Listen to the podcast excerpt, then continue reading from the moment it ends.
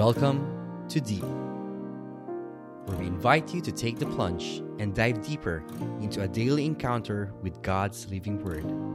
Journey with a collection of personal reflections of other souls as we all draw nearer and deeper to God's heart.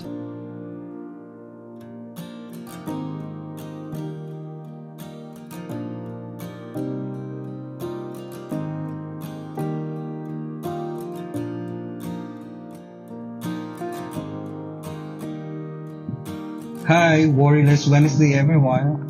My name is Gion and welcome to Deep, your daily encounter enrichment podcast.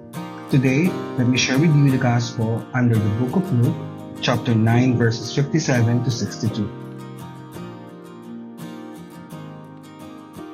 As Jesus and his disciples were proceeding on their journey, someone said to him, I will follow you wherever you go. Jesus answered him, Foxes of dens and birds of the sky have nests, but the Son of Man has nowhere to rest his head. And to another he said, Follow me. But he said, Lord, let me go first and bury my father. But he answered him, Let the dead bury their dead, but you go and proclaim the kingdom of God. And another said, I will follow you, Lord, but first let me say farewell to my family at home. Jesus answered him, No one who sets a hand to the plow and looks to what was left behind is fit for the kingdom of God.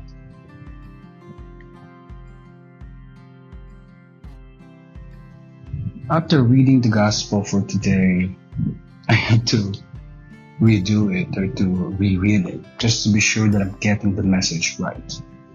Because at first it would sound disrespectful and very intriguing.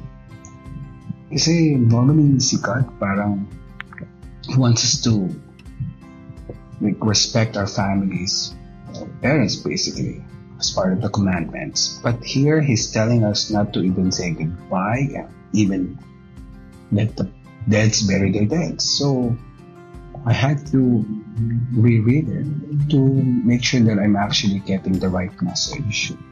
And the message of the Lord is simple. When He asks you to follow Him, or if you're ready to follow Him, all you gotta do is just to surrender everything to Him. Lift up everything to Him and let God do the rest and take care of the rest. There's no reservations. There's no ifs, no buts. Just follow Him with all your heart and all your might.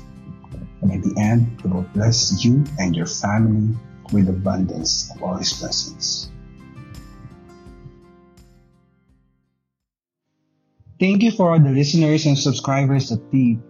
And just in case you are willing to share your own reflection, please do not hesitate to reach out.